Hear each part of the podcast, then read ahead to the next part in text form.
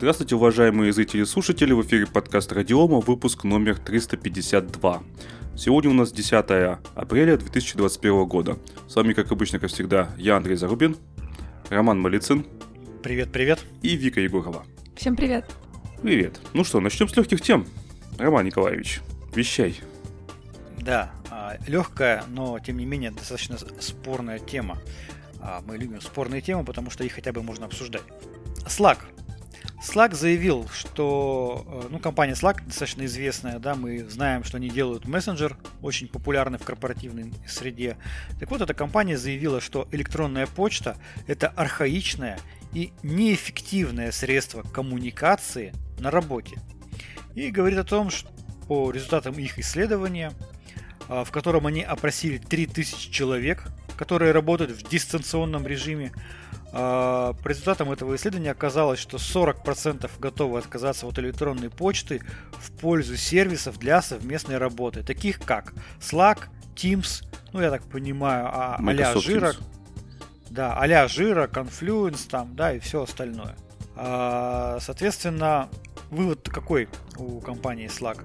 Что электронная почта остается стандартным общения в некоторых э, традиционных фирмах, а, однако пандемия продемонстрировала правду об электронной почте, потому что это архаичное и неэффективное средство коммуникации. Ну что, а, насколько это все обосновано? Тут есть как бы доводы за и против. Первый довод а, за. Действительно, сейчас э, очень хорошее распространение и развитие получили инструменты для совместной работы. То есть, допустим, ведение задач в жире, в других трекерах задач, общение в специальных э, мессенджерах, которые интегрируются с этими трекерами задач, э, совместная работа над документами, тоже очень популярная тема. Да, это действительно имеет место быть. Но с другой стороны, мы видим, что огромное количество программных продуктов разрабатывается дистанционно при помощи mail-листов. Ну, пример тому, в общем-то, Linux, ядро Linux да, разработка которого ведется через mail-листы. Так там уже в Linux да. мы даже обсуждали когда-то было а, тема, что давайте-ка и в Linux э, уйдем с почты, это кто-то там из молодежи предлагал, и перейдем на да. какой-нибудь мессенджер. Типа быстро, задорно, молодежно и все такое. Да, соответственно, а, вот на твой взгляд, Андрей, и Вика, на твой, насколько вы согласны с этим утверждением, что почта это архаичный инструмент, который замедляет работу над проектом? Соль в том, что почта есть у всех. Если я хочу написать сообщение, неважно в каком виде, человеку какому-нибудь, то у него 100% будет какая-нибудь почта, и далеко не 100% будет какой-нибудь мессенджер. Ну так обычно внутри одной компании есть один мессенджер корпоративный. Корпоративный. Да, но если я, допустим, хочу тебе написать письмо, ну да. Что мне делать? А, смотри, ну Вика на самом деле правильно мысли, мне кажется, высказывает, потому что а, когда мы говорим об работе внутри компании, то внутри компании, может быть, действительно нет смысла переписываться по почте, или нет большого смысла внутри компании переписываться по электронной почте. А когда ты ведешь работу с разными компаниями, с разными партнерами, то никакие средства совместной как бы работы тебе особо не помогут. То есть у каждого своя инфраструктура, у каждого свой какой-то корпоративный мессенджер, у кого-то есть Slack, у кого-то нет Slack.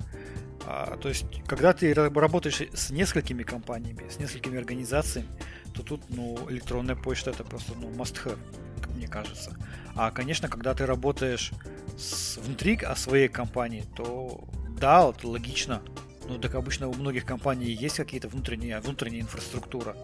Система электронного документа оборота внутренняя есть. Есть трекеры задач, в которых ведется работа. То есть, ну, это просто, мне кажется, не, не очень они э, либо сформулировали не очень корректно, либо слишком обобщили что вот давайте выкинем полностью электронную почту. Мне кажется, это как бы... На предыдущей работе а, у нас был собственный почтовый сервер, то бишь собственная почта, не чья-то там чужая. А, был собственный именно корпоративный мессенджер, ну там из бесплатных, правда, но все-таки. Да, люди в основном общались по мессенджеру, но в том числе деловые переписки были только по почте. Ну, то есть, я, я, на мой взгляд, это все-таки история про не совсем корректно а, очерченный а, так сказать, не совсем корректно очерченную сферу использования электронной почты и средств для совместной работы. Я не поняла, в чем проблема вести деловые переписки в мессенджере? Типа люди не могут перейти с делового на человеческий? Там, я не знаю, как в Slack, я им, к сожалению, не пользовался. Но допустим, допустим, мы с вами втроем в одной компании работаем. И у нас есть корпоративный мессенджер. Допустим, я пишу, пишу письмо, э, сообщение пишу Роме. Он говорит, так, хорошо, но надо подключить Вику. Как это сделать? То есть создать еще один чат, в который нужно подключить Вику. Потом, э, ты понимаешь, что с годами этих количество чатов у каждого человека будет несколько сотен, как минимум.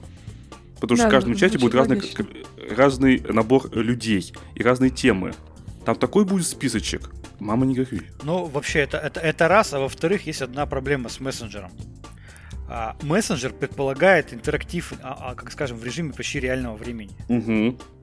А, почта, то есть я, у нас, ну, я не знаю, как у, как у других, но у нас, у многих сотрудников, моих коллег и у меня есть практика оставлять непрочитанными письма и отвечать на них в течение там, недели. Я вижу, у меня письмо какое-то непрочитанное, я в течение недели на него отвечу там, спокойно, а вдумчиво, с приложением документов там и так далее. То есть, э, а мессенджера, он все-таки предполагает какой-то, ну, ответ здесь и сейчас. А когда у тебя, извини меня, а, куча запросов, которые требуют еще там обдумывания, подготовки документов, а вот в мессенджере это как бы не особо. А Для этого больше подходят такие инструменты для совместной работы, как, например, э, там, трекер задач. В принципе, больше, чем мессенджер, гораздо. Ну да, в мессенджере, если ты прочитал, то уже все никак не соскочить. Придется Да, отвечать. Да, надо, да, надо отвечать здесь и сейчас. Поэтому, да, средства для совместной работы, они, конечно, нужны, они важны, они а, становятся там практически ну, незаменимым инструментом. Но говорить о том, что почту совсем нужно от нее отказываться, что мы ей пользуемся только потому, что привыкли, ну, я бы с этим не согласился. Потому что у меня, например, идет очень большая переписка со сторонними компаниями, и она вся идет через э, почту. Почта Вот, приходит универсальна. новый партнер. Как? Почта универсальна. Ну да. То есть у меня, а, когда я, так скажем, познакомлюсь, знакомлюсь на какой-нибудь выставке с каким-нибудь партнером, там, да, с компанией, которая какую-то разрабатывает технологию, то мы, естественно, обмениваемся почтовыми адресами. А я, у меня в мыслях нет его приглашать какое-то там средство для совместной работы. Ну и, соответственно, почта позволяет на самом деле, ну, вот этот проработанный инструмент, там же можно сделать и шифрование ПГП, там, да, и так далее, для сокрытия переписки. История-то она интересная. То есть ты можешь человека в первый раз увидеть, да, он тебе высылает открытый ключ, ты получаешь его, организуешь себе там безопасную переписку. С, с- как это делается в Teams, я, честно говоря, не очень себе представляю. А еще я тебе скажу, что мы пробовали Slack. О, ну-ка расскажи опыт. Слушай, мы отказались. Потому что я, честно говоря, вот э, я поддерживал полностью, потому что я не очень вообще, я не понял, как вообще им пользоваться. Во-первых, надо как-то вникать, там какая-то своя какая-то логика. Вот. Ничего супер удобного там я не увидел. Вот супер удобного. Ну, вот по мне, вот лучший мессенджер это Telegram. В Slack его нужно покупать полностью корпоративную версию. Его нужно встраивать в свою инфраструктуру серьезно. То есть над ним нужно хорошенько поработать, чтобы было там удобно. Там ботов всяких понаписать. Ну, то есть это, короче говоря, ну, не сильно из коробки готовое решение. Ну, телега вообще не корпоративное решение. Ты не можешь поставить ее на свой сервер. Ну, да, есть, конечно, частные проекты, есть частные проекты по, так скажем, реверсят, э, как, э, как скажем, код э, клиента и делают свой сервер люди. Но да, это не корпоративное решение, конечно, согласен. Ну вот у меня, не знаю, я такое, у меня такое мнение, что почта еще будет жить долго, как универсальный инструмент коммуникации между организациями, между компаниями, которые друг с другом вообще никак не связаны. Не, ну слушайте, мы же понимаем, почему Slack об этом говорит. Давайте убьем Конечно. почту, чтобы все перешли на Slack. Да. Ну, Красота же. Но- да, причем Slack это сейчас уже стандарт де-факто для ну, внутрикорпоративного Ну, в США, общения. наверное. Ну и в, в- России я тоже знаю, что очень многие им пользуются и довольны. Но вот по мне так он мне вот не зашел никак совершенно. А что тогда они потом скажут? Давайте убьем все остальные мессенджеры. Они плохие, архаичные. Они победят их в честной конкурентной борьбе. Как и положено в... Ну, к- э, Слушай, ну это же, конечно, это неприятно, неприятно, когда ты разрабатываешь коммерческое решение для корпоративных коммуникаций, а эти люди до сих пор пользуются бесплатным почтовым сервисом. Обидно. И ты говоришь им, ты, ты начинаешь их убеждать. Так слушайте, ребята, это архаика. Так никто, никто давно не работает. Все работают за деньги, покупают наш корпоративный мессенджер и удобно им пользуются. Вот. Ну что, я предлагаю дальше. Да. Ричард Мэтью Столман объявил возвращение в совет директоров фонда свободного программного обеспечения. Что тут началось? Это какой-то караул. Его об... начали обвинять во всех грехах. А люди, э, компании, точнее, начали отказываться от финансирования фонда СПО. Это какой-то трэш. Я не подозревал, что против Столмана именно в мире СПО будет такая развернутая компания. Да, там уже буквально через пару дней опубликовали открытое письмо, чтобы его уволили. А потом открытое письмо, чтобы наоборот наняли. Причем, да, знаете, что да. самое интересное? А, под, э, подписали открытое письмо за найм больше, чем людей, которые чтобы его уволить. Ну, давай вкратце расскажем суть претензий. Суть претензий не в том, что он как-то неправильно заботится о свободном ПО, что он как-то не он понимает, неправильный что человек. Такое. Да, да не, не суть, да, суть претензий вообще ни, никак не относится к, ни к его профессиональной деятельности ни к чему. Это вопрос только его э, ска- скобрезных шуточек и высказываний относительно там женского пола. Ну, да, насколько я помню. Да, еще про детей с синдромом Дауна он говорил. Что типа, если у вас ну, родился да. э, родится ребенок с синдромом Дауна, вам лучше сделать аборт и попробовать снова. Подожди, подожди, если он родился, как сделать Нет, аборт? родится, ну типа, если у плода синдром. А, да, то есть человек, который себе позволяет достаточно скобрезные, сальные шуточки, где-то даже в коде там у него там, да, это в переписках встречается, вот. То есть это история, когда как раз-таки человека оценивают, пытаются оценить не по его профессиональным качествам, да, а по, а по его, так скажем, толерантности к, к разным историям. Да, действительно, началась большая буря. Там, Федора уже отказалась там работать, да, с ним, если я правильно помню. Да-да-да. Ну, прямо вообще, э, даже к нам в чат Астралинукс приходили какие-то люди, спрашивали, какое наше отношение к ситуации со Столманом. А вы что, нам а сказали, будет... мы, мы воздерживаемся от комментариев, да? А что, а что будет, если Столмана выкинут из ФСФ? А что будет, если... А, как будет Астра реагировать, если ФСФ будут контролировать другие люди? Ну, то есть, как бы, ну, я, я вежливо пояснил, что, в общем-то, нас ситуация вообще мало, не очень сильно касается, потому что все-таки... Это, это у них там, далеко. Да, там это За их бугром. внутренняя своя история, которая вообще нас вообще мало касается. Это не история санкционная там, да, или что-то подобное. Это история просто э, того, как э, будет ли во главе ФСФ стоять человек, который как он толерантен, да, и еще такие можно много слов найти, абсолютно левых взглядов там, да, чтобы там стоял человек, чтобы он был абсолютно вежливый там, и, и, или такого человека не будет, все. Ну, Буря вообще, внутри. когда все это поднялось, и когда вот э, крупные компании, в том числе же, там высказались о том, что мы не будем дальше финансировать, я искренне думал, что Столмана, ну, не возьмут. Потому что деньги, это же вопрос денег. Так и нет, взяли, официально включен в список директоров, и данная информация отражена на сайте а, фонда СПО. То есть можно посмотреть, есть ссылка. Такие дела. То есть даже да, деньгами даже не прогнули. Ну, видимо, потому что людей, которые судят о, профессиональ... о человеке по профессиональным качествам, оказалось больше, чем о тех, кто ненавидит человека из-за его высказываний. Ну, какая разница, что такого он сказал? Я считаю, это не криминал. Ой, сейчас меня тоже засудят. Ну, вообще, вообще, честно говоря, а, понимаешь, какая история? А, крупные компании, особенно американские компании, они не могут себе сказать, что они поддерживают подобные высказывания. Ну, конечно. Потому что там политкорректность возведена во главу угла. Поэтому крупные компании, конечно же, вынуждены будут говорить, что они не поддерживают такие высказывания. Так им не обязательно говорить, что они поддерживают эти высказывания, если они просто сотрудничают с этим человеком. Типа, работа одно, а взгляды его это другое. Да, ну, в общем, короче говоря, э, Столмана э, шельмуют за его взгляды. Ну, понятно. Это печально. Ну, у Столмана, понимаешь, Столман очень известный человек. А чем известнее человек, тем больше у него ненавистников. Его ненавидели многие люди и до всей этой истории. Как его только не называли. Там не обзывали, и ничего.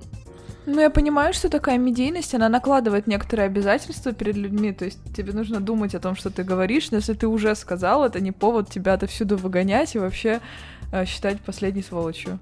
Ну, сказал. Ну, Столман говорит то, что он хочет говорить, и это его сильная, мне кажется, сторона. Ну, у нас вообще много известных медийных людей, которые такие резкие заявления себе позволяют. Далеко ходить не надо. Это вот Линдус Торвальдс, который себе тоже позволяет достаточно резкие высказывания. Ну, по-моему, сексизм он себе не позволял, насколько я помню. Да, секси- сексизм нет. Он, он а, очень жестко оценивает умственные качества разных людей. Я просто помню, как он, а, я не буду сейчас, чтобы лишний раз опять никого не, не обижать, он называл разработчиков одного из дистрибутивов а, обезьянами. Причем еще с, с дополнительными эпитетами, какие это обезьяны. Есть один такой дистрибутив э, из свободного по операционной системе. Вот он их разработчиков давненько уже называл там определенными обезьянами. Вот. Ну, да. Я его Но, прекрасно менее- понимаю. Иногда разговариваешь вот с такой обезьяной и ничего другого сказать не можешь. Да. Ну вот позволяет себе человек такое сказать, это совершенно не повод говорить, что он не может руководить этим проектом. Ну что, я думаю, что мы э, Ричарду Столману желаем благополучно разрешить эту ситуацию. А, на самом деле мне не, не очень принципиально, кто там будет руководить фондом СПО, потому что эта организация носит по большому счету совещательный характер. И напрямую эта организация ну, не очень на много какие вопросы влияет. Поэтому, ну, пусть там они уже успокоятся, кого-нибудь себе выберут и продолжат дальше работать. Ричард Столман молодец, э, поднял такую историю, организовал фонд. Честь ему и слава. Да, он слишком много сделал, чтобы его просто так выпнуть из этой всего. Да, ну что, давайте дальше. Давай. Мы продолжаем э, наблюдать за ситуацией по появлению в России цифрового рубля. Тема эта на самом деле очень интересная, очень актуальная. А, Я думаю, что через несколько лет мы этим будем прям реально пользоваться. А, Итак, э, Центральный банк а, уже объявил некоторые подробности плана по развитию цифрового рубля. Итак, что уже на сегодняшний день точно известно? Первое. Тестирование платформы цифрового рубля пройдет в течение 2022 года. То есть за 2022 год, в следующем году, пройдет тестирование платформы. И, судя по всему, итогом 2022 года станет решение о его внедрении. Следующее. А, Эмитентом цифрового рубля, то есть, да, выдавать, генерировать эту валюту, будет Банк России. То Что есть это не, логично. да, то есть это не будет майнинг, это не будет майнинг там на компьютерах там пользователей. То есть цифровой рубль нельзя будет майнить. Можно жаль. было майнить и на мощностях Яндекса. Слушай, да, вообще предложить Яндексу просто майнить. Зачем, зачем тогда Яндексу будет зарабатывать деньги? Сидит и бросай ты все это нахрен. Все эти сервисы бери и майни цифровые рубли. Да-да-да. Да. Следующее. Доступ к цифровому к кошельку, где будут храниться цифровые рубли, клиенты получат через мобильное приложение. А это мобильное приложение будет тоже разрабатывать Банк России. Нет, нет, нет. Там мобильное приложение конкретного банка, где А, все, да? То есть- Да-да-да. э, там какая-то странная штука. То есть я, допустим, если клиент трех, трех банков, у меня будет, можно будет пользоваться тремя приложениями и иметь доступ к одному кошельку. Вот это вот А, ну понятно. странная история там э, и пользоваться различными плюшками вот этих всех трех банков. Допустим, Ну где-то да, больше кэшбэка. Да, где-то больше кэшбэка, где-то больше чего-то еще там, ну, допустим. Хотя там вот это тоже самое, еще одна странная история в самом-самом конце, вот если вы дочитали новости, там написано, что не, а, это будет именно платежный инструмент, регулятор не планирует давать доступ к использованию их ни в депозитных операциях, ни тем более кредитных. То есть я не смогу свои цифровые рубли положить на депозитный счет.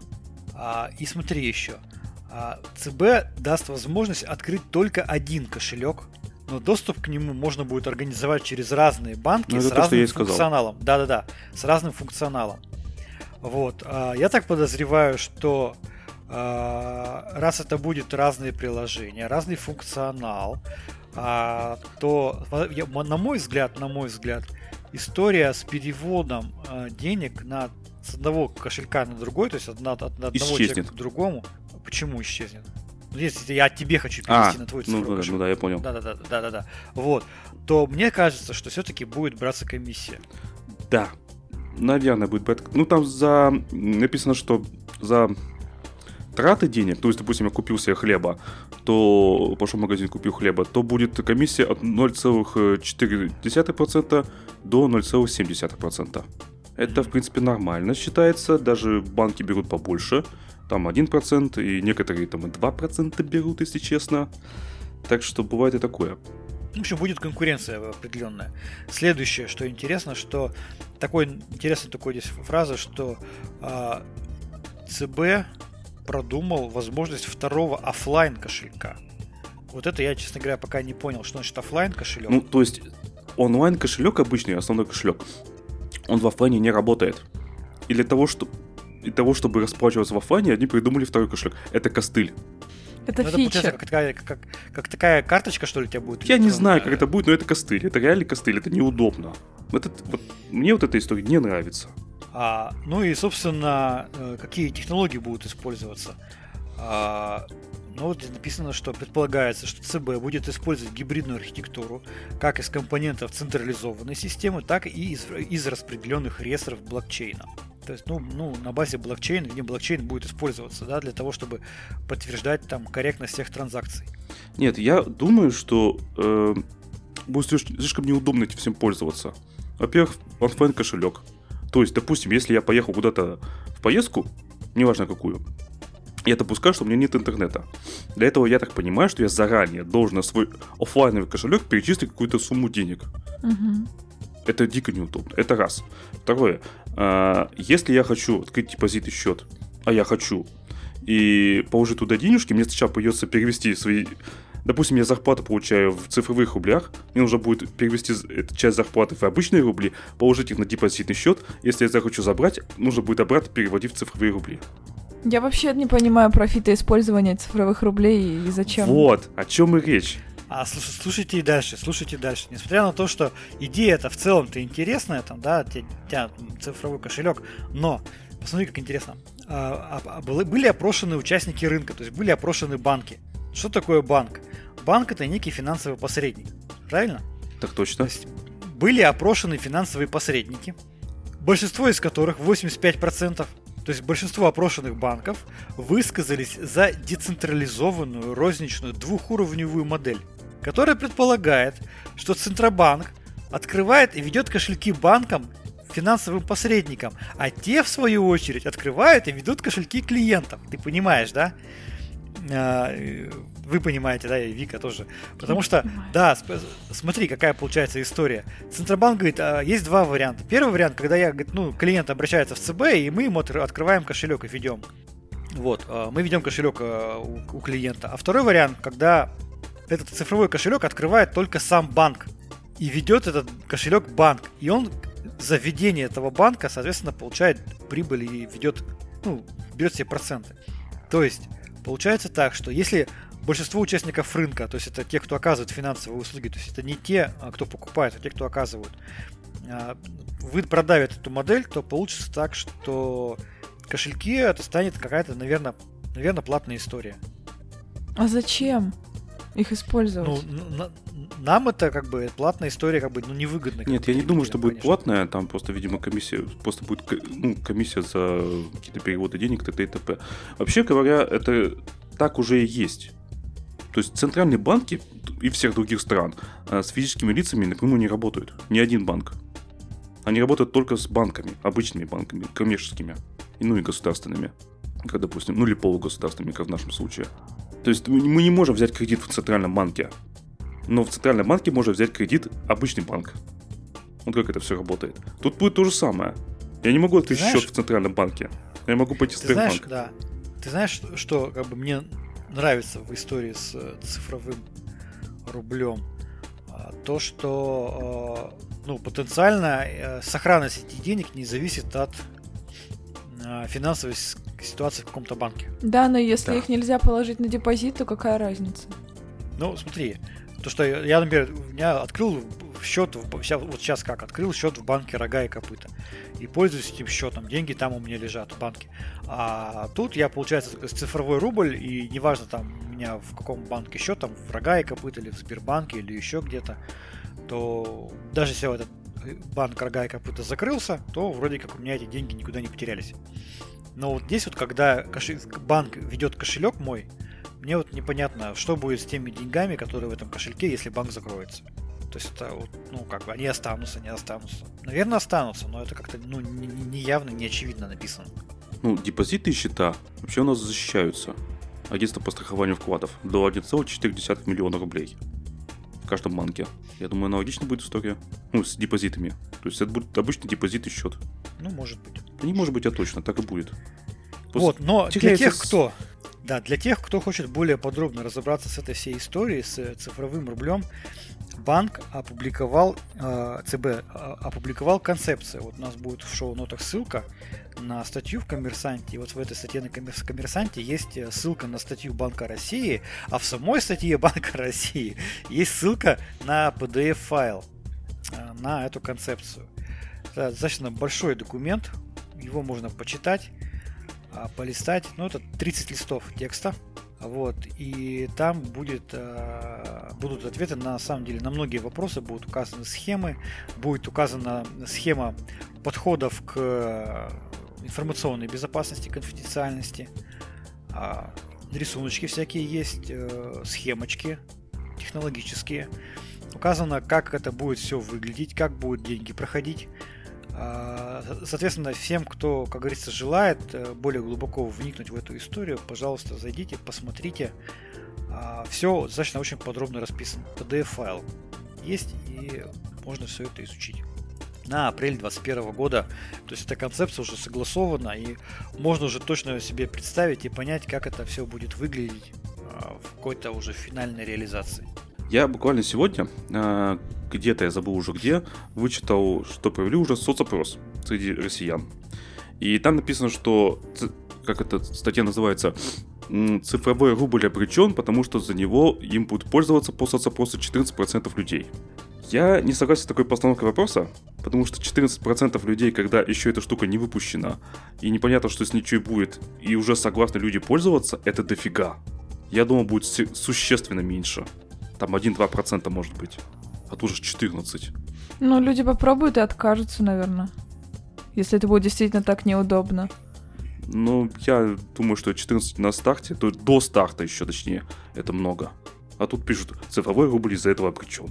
Ну, посмотрим. Мне кажется, что это будет удобно. Вика считает, что это будет неудобно. Ну, мне тоже кажется, что это будет неудобно. Я просто, возможно, говоря. не совсем понимаю, как это вообще работает. О чем и речь? Я тоже не очень понимаю. Мы увидим, как это работает и как этим пользоваться и зачем оно нужно, когда он выйдет. Кстати, китайцы впереди планеты всей. Они же цифровой юань-то уже того выпустили. И как у них там? Они только-только начали, поэтому еще пока непонятно как. Ну, там буквально на днях все это появилось. Ну, Поэтому мы на них. по их опыту можем что-то да. сказать там. Ну, смотрите, вот э, в концепции вот указано, когда это будет проходить деньги. Как схема пополнения кошелька клиентам цифровой кошелек находится и хранится вот в, в платформе цифрового рубля. Я так понимаю, это то, что ведет ЦБ. А затем уже все уведомления, списания, переводы, они идут через банк, через кредитную организацию, в которой открыт счет клиента. По крайней мере, выглядит это примерно, примерно так в концепции. Да, там, кстати, еще про офлайн кошелек картинка была. И да, действительно нужно сначала перевести на офлайн кошелек какую-то сумму, потом ей только пользоваться. Это бред. Это, это полный бред. Это будет дико неудобно. Люди не будут этим пользоваться. Ну вот э, осталось ждать немного. Мы, я думаю, что э, в 24 году, в 23 году мы снова выйдем в эфир и поговорим о том, кто начал уже пользоваться и удобно это или нет. Не, ну я думаю, что я заведу себе цифровой кошелек, ну хотя бы чтобы просто попробовать, в конце концов, что я теряю. Но, ну и да, что-нибудь расскажем, наверное. Да, ну что, давай дальше. Давай. Тут событие большое, десятилетнее. Десять лет, да. Я, честно говоря, думал, что это уже тело закончилось, я уже забыл про нее фактически. И тут она всплывает, что оказывается, вот сейчас вот только наконец-то, спустя 10 лет, а, это закончилось. На самом деле, мы в нашем подкасте, вот все годы, что подкаст существует, мы эту тему обсуждаем. То есть с самого-самого начала, когда вот... Э, то есть получается, что год э, уже шли эти судебные тяжбы, как наш подкаст, ну, радиома появилась первый раз в эфире. И вот теперь Радиома пережила этот суд, и наконец-то Google победил. А, Мне, честно говоря, наверное, пофигу, а может быть не Ты пофигу. расскажи, Google то кого победил? Тут так Так сказал Google сразу. победил Oracle в судебной тяжбе по поводу э, программной платформы Java при разработке Android. Суть в том, что Java вообще как бы она свободная вроде как. Но Oracle, купив у санок э, Java, решил, что с этого надо поиметь денег. Что логично, потому что Oracle коммерческая компания, им надо деньги отбить. Я не помню там цену вопроса покупки Sun. Ты не помнишь? Там какие-то Нет. миллиарды долларов. А, ну смотри, вот 9 миллиардов. 9. В, в итоге Много. 9 миллиардов. Значит, суть в том, что Oracle обратился в суд, взыскание денег из Google, заявив, что Google при разработке Android незаконно использовал 12 тысяч строк кода. А, Соответственно, а, вся эта судебная тяжба повлияла на очень много всего в мире. А, Компания Microsoft перестала развивать свою версию Java. Ну, потому От что греха подальше, такие- да? Да, зачем такие головники, зачем такие проблемы? Вот.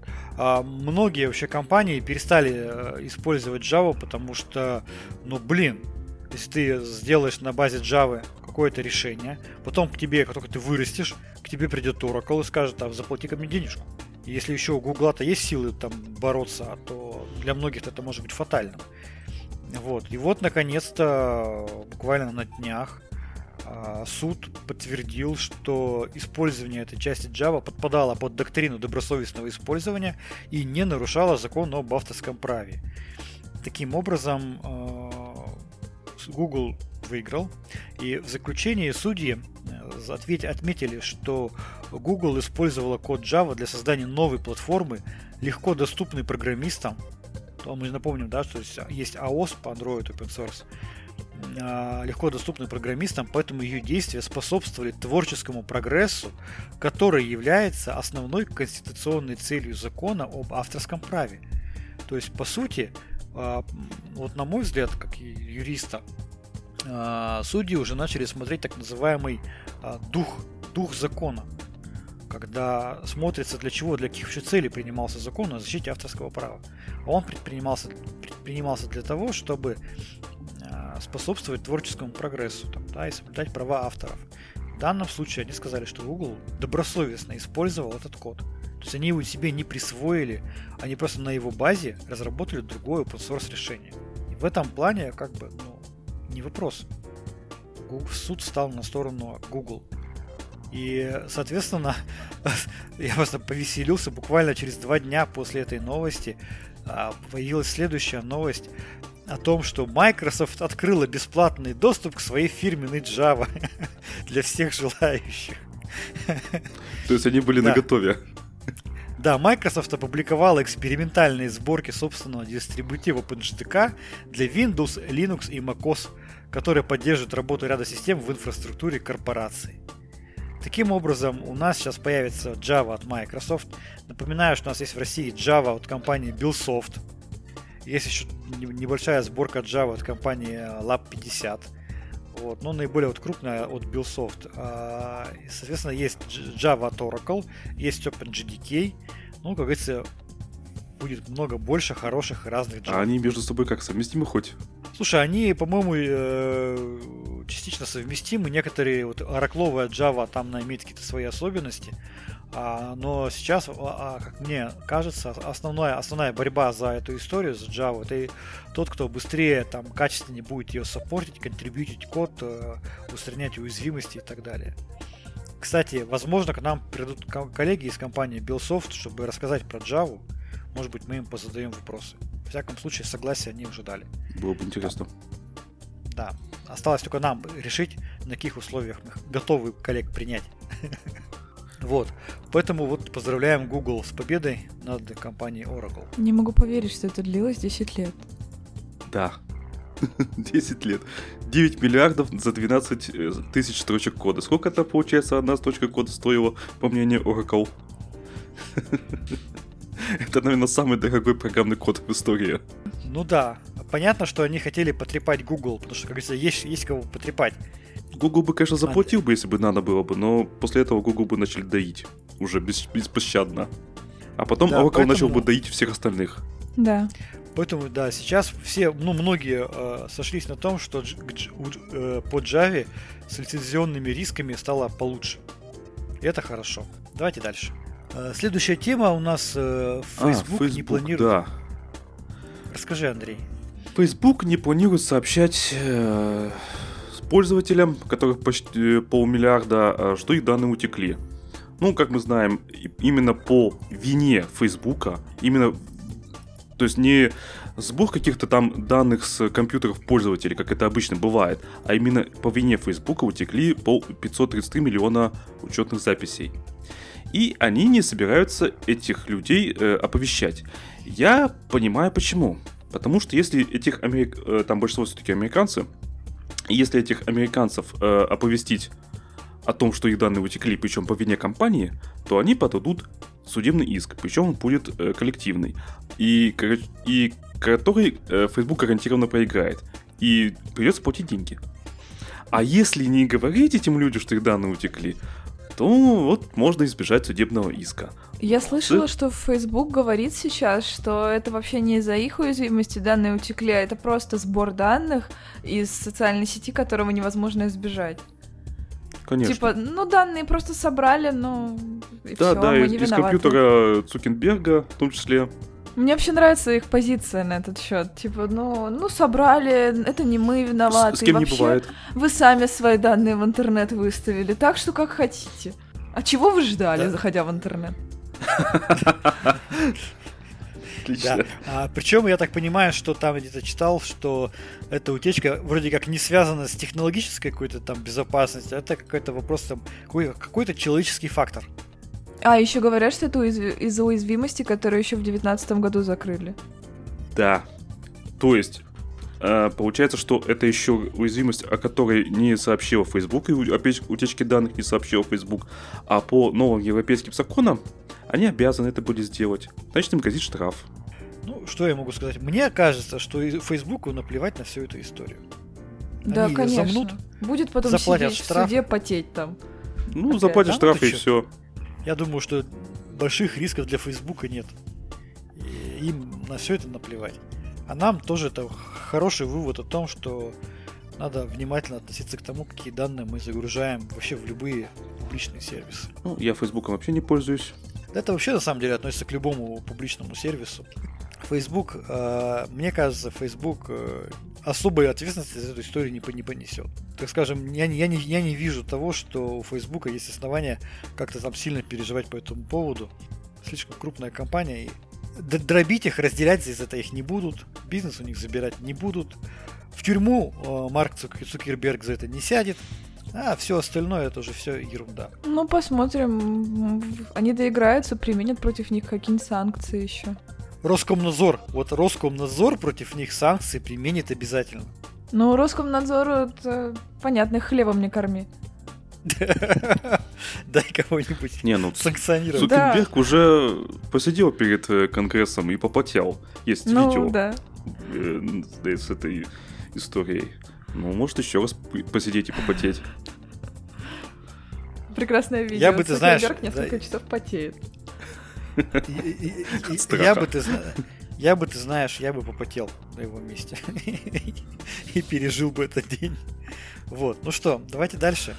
Да, у нас есть довольно странная история с Zoom, Россией, э, странами СНГ и госкомпаниями. А именно, э, по информации CNews, э, компания Zoom Video Communications отозвал у своих российских партнеров авторизацию на продажу лицензии сервиса э, российским госорганам и компаниям с госучастием. Причем это касается в том числе стран СНГ, не только в России.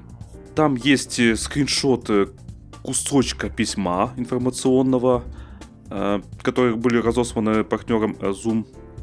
После этого Zoom, как написано, 7 апреля по информации ТАСС, головной офис компании Zoom Video Communication в США начал проверку после сообщения об отключении российских государственных компаний и учреждений от сервиса видеосвязи. Э, Тут есть, на мой взгляд, э, два варианта. Либо они вообще не понимают, что творят, нет, даже больше, больше вариантов. А, Либо это был такой способ устранения посредников в виде российских компаний, которые продавали Zoom, доступ к Zoom. Либо я даже читал такое, что это был... Э, российские власти провернули это для того, чтобы искоренить Zoom из России и свои видеосервисы, ну, импорта заместить своими сервисами. Ну, то есть, видимо, Путин приказал э, партнерам Zoom российским это, э, вот такое вот провернуть. А зачем это проворачивать, если можно просто сказать, что мы импортозамещаем Zoom на другие сервисы во всех госкомпаниях? Тихо, не мешай конспирологам. Что ты? Ну и последнее, это просто фейк. Ну или они сначала сказали, а потом поняли, сколько денег потеряют, и решили пойти на попятную.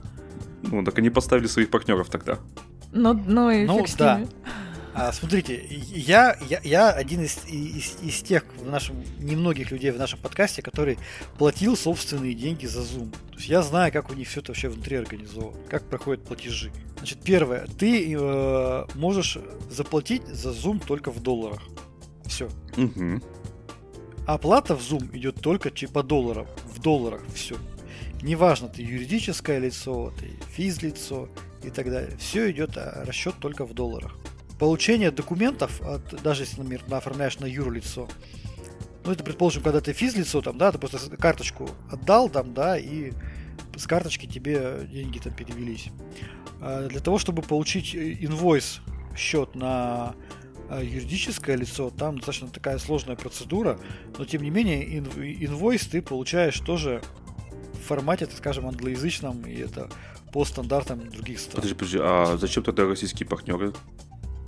Вот, так вот, да, поэтому многие организации, которые хотели использовать Zoom, они были вынуждены идти вот эти, к этим российским партнерам, да, чтобы э, вот эти все валютные операции брал на себя вот этот российский партнер. Мгм. То есть, если, если э, ты пытаешься сделать это напрямую, то у тебя появляется, так скажем, валютная операция, и ты должен там, ну, по сути, составлять паспорт валютного, валютного контроля. А, процедура это не, не очень сложная, но она ответственная. Если ты забываешь отчитаться за валютные сделки, ну, пропускаешь срок отчетности, то тебе грозят очень серьезные штрафы и проверки. Тоже я с этим сталкивался в свое время. То есть, если ты взял там, у тебя обычно есть предприятие, а вы работаете только с российскими компаниями, у вас нет вообще опыта работы с валютными сделками. И вот вы с дуру взяли, провели одну валютную сделку, и, и вы просто можете даже чисто физически, вас бухгалтера могут не знать требования к валютным операциям. И вы себе ну, просто огребете большое количество проблем, вовремя не отчитавшись и не, не составив паспорт валютного контроля. Вот. А, поэтому, да, эту проблему решали российские партнеры, брали на себя оформление всех этих э, паспортов и так далее. Да, теперь Google, Zoom говорит, ребята, покупайте у нас напрямую. Сразу можно сказать, что напрямую госорганы не будут это делать. Это сто процентов. Это будут либо а, истории, когда этот платеж будет проводить физлицо со своей личной карточки, а ему в премии будет выписываться какая-то денежка, компенсирующая эту всю историю. Да, да, да. Вот. А так, совершенно без вариантов официальных поставок, под закупок э, Google э, госорганами не будет. Во-первых, почему? Потому что ну, госорганы, они должны закупаться, особенно когда это прям будет реально госорган, они закупаются в рамках 44 ФЗ. Это, ну, зачастую это, извините меня, закупки конкурса. Zoom не будет под- подаваться на, кон- на конкурсной площадке. Да и толку-то, ну, то есть, он же будет, получается, один. Да, Ну, нет, в принципе, это рабочая схема, то есть так тоже работает, когда приходит один э, продавец. Главное, чтобы запустить конкурс. Ну, Да. и так, кстати, поступают не только госкомпании, но и коммерческие, например, вот там, где я сейчас работаю. Вот, но не суть. А, суть в том, что госорганы сразу, ну, од- однозначно по такой схеме работать не будут. Дальше эта история еще, еще немножко развивалась. А, сначала, сначала, значит, Zoom запретил, да, потом сказал, да, мы можем, мы не против, прода- покупайте, но покупайте напрямую. А потом уже российские производители написали письмо, российские разработчики систем видеоконференций написали совместное письмо в правительство с просьбой вообще запретить приобретение таких вот иностранных сервисов. Ну, то есть они как бы сначала такие все обрадовались, потом такие сказали, ой, а еще какая-то лазейка осталась, и попытались, сейчас попытались э, попросить правительство вообще запретить такие закупки. То есть на пустом месте, я думаю, что кто-то просто из менеджеров, э, маркетологов Зума решил поменять схему оплаты. Типа, зачем нам эта какая-то прослойка непонятная? Зачем они себе берут деньги? Давайте мы у них заберем все эти контракты. и одним таким неловким движением, значит, сами себе подложили свинью. И, и так доверие-то немного к иностранным поставщикам, а тут еще такие истории, Да, они, то есть конечно. Они могут просто на ровном месте взять и запретить пользоваться сервисом. Просто потому что. Причем это было не по тому, что там такие американские законы нельзя продавать. Потому что, например, э, Microsoft э, и Cisco все еще продают свои сервисы госкомпаниям. И там сообщений об этом не было, что запрещено. Только Zoom так выпетрился. Ну, молодцы. Кстати говоря, Да, что мне- делать с теми лицензиями, которые уже куплены, если типа Они продолжают действовать. А, ну тогда Да, какая то есть там же история, там, да, то есть это история на новые покупки. Да-да-да. Только новые. Ну, Zoom Ну, как- удобный. Смотри, там э, единственное, что там ты не можешь купить там на 5 лет вперед. Мгм. Там тариф на год у тебя. Ты покупаешь тариф на год. То есть через год все тарифы закончатся. Все вот, кто сейчас успел купить, в течение года эти тарифы закончатся.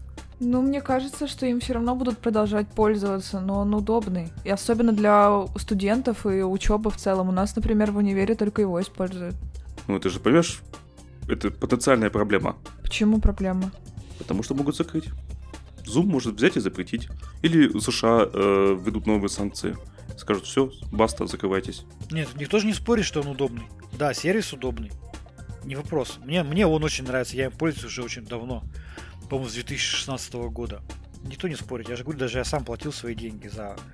Ну, например, э, в 2000 в 2016 году, например, это был единственный сервис, на котором я смог организовать вебинар на всю страну на 500 участников а, с возможностью демонстрации экрана из Linux. Ну вот. То есть на тот, да, на тот период, там, на 16 год, это была единственная площадка, которая позволила дать такой сервис. Ну вот он удобный, и типа пок- пока не запретили, можно пользоваться. А взять и запретить, можно. ну ладно. Ну, то есть я не думаю, что люди откажутся от него из-за того, что Zoom может в какой-то момент им запретить его использовать. Слушай, Но крупные организации могут запросто отказаться. Итак, какие у нас есть альтернативы? А, у нас есть российский Турконф, есть компания Ива, есть Телемост от Яндекса, есть Сбер Метап от Сбера, есть Сферум, новая штука от Минпросвещения, а, есть у нас э, звонки от Mail.ru, calls Mail.ru. Вот. В принципе, как бы, ну, сервисов уже достаточно много. Я ничего из этого не знаю. Я знаю только про лучший файлообменник. Это который? Skype лучший файлообменник. Ага. А, сейчас лучший файлообменник это Telegram на самом деле. Кстати, Я пожалуй, открою, да. открою, от- открою секрет. Потому что в Telegram сейчас просто гигабайтные файлы закидывают и ими обмениваются. Торренты уже даже стали терять свою популярность. Зашел на канал, там у тебя гигабайтные файлы в этом Телеграме лежат в канале и все. Ну, там только медленно как-то все работает. Я загружаю, когда выпуск подкаста, там буквально там 30-40 мегабайт, он далеко не мгновенно загружается. Ну да. Как на ваш взгляд? Хорошо сделал Zoom? Пол- Пользу себе принес или наоборот? Нет, если это было осознанное решение по искоренению прослойки видео партнеров, то они выстрелили себе в ноги. Потенциально. Понятно, что кто, многие будут продолжать пользоваться, те, кто пользуется им бесплатно. Им пофигу. Те, кто пользуется им бесплатно, это не прибыль, это убытки. Потому что нагрузка на сервер. То есть от них, от бесплатных пользователей не избавились, а вот от платных избавились. Красавцы. Молодцы. Ну что, я предлагаю на этой прекрасной ноте постепенно завершаться. Да, с вами был подкаст Радиома, выпуск номер 352 от 10 апреля 2021 года. С вами были, как обычно, как всегда, я Андрей Зарубин, Роман Малицын Пока-пока. И Вика Егорова. Всем пока.